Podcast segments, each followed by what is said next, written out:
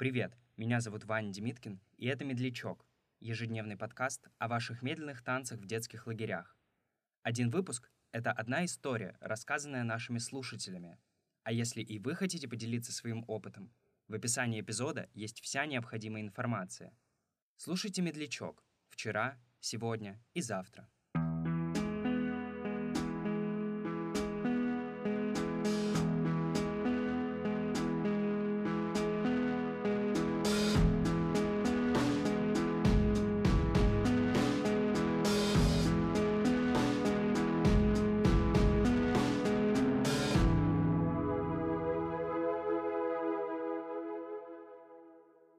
Девять лет я была безумно симпатичной. Я, я помню, я была в четвертом отряде.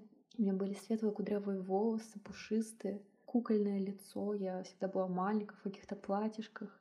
И я очень понравилась двум мальчикам 12-летнего или даже 14-летнего возраста.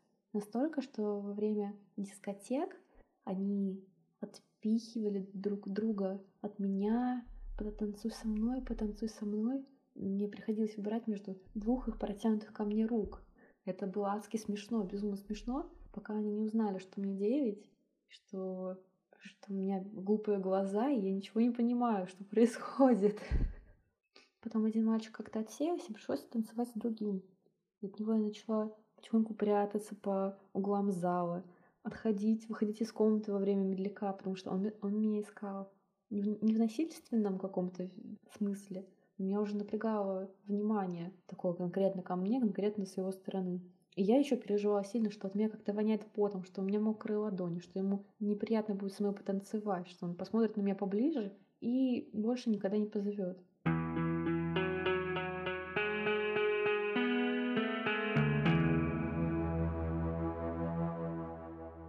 А спустя всего пару лет, когда я снова отправилась уже в другой лагерь, там никто друг с другом не танцевал. Вечером на дискотеках и медляках, медляках, конечно, медляках, представь себе. Только во время белого танца хоть какое-то движение происходило, потому что очень много бойких девчонок устали ждать первого шага и пожелали, захотели, подошли, уверенно сказали, давай потанцуем, и пошли танцевать. Я стеснялась, я никого не звала.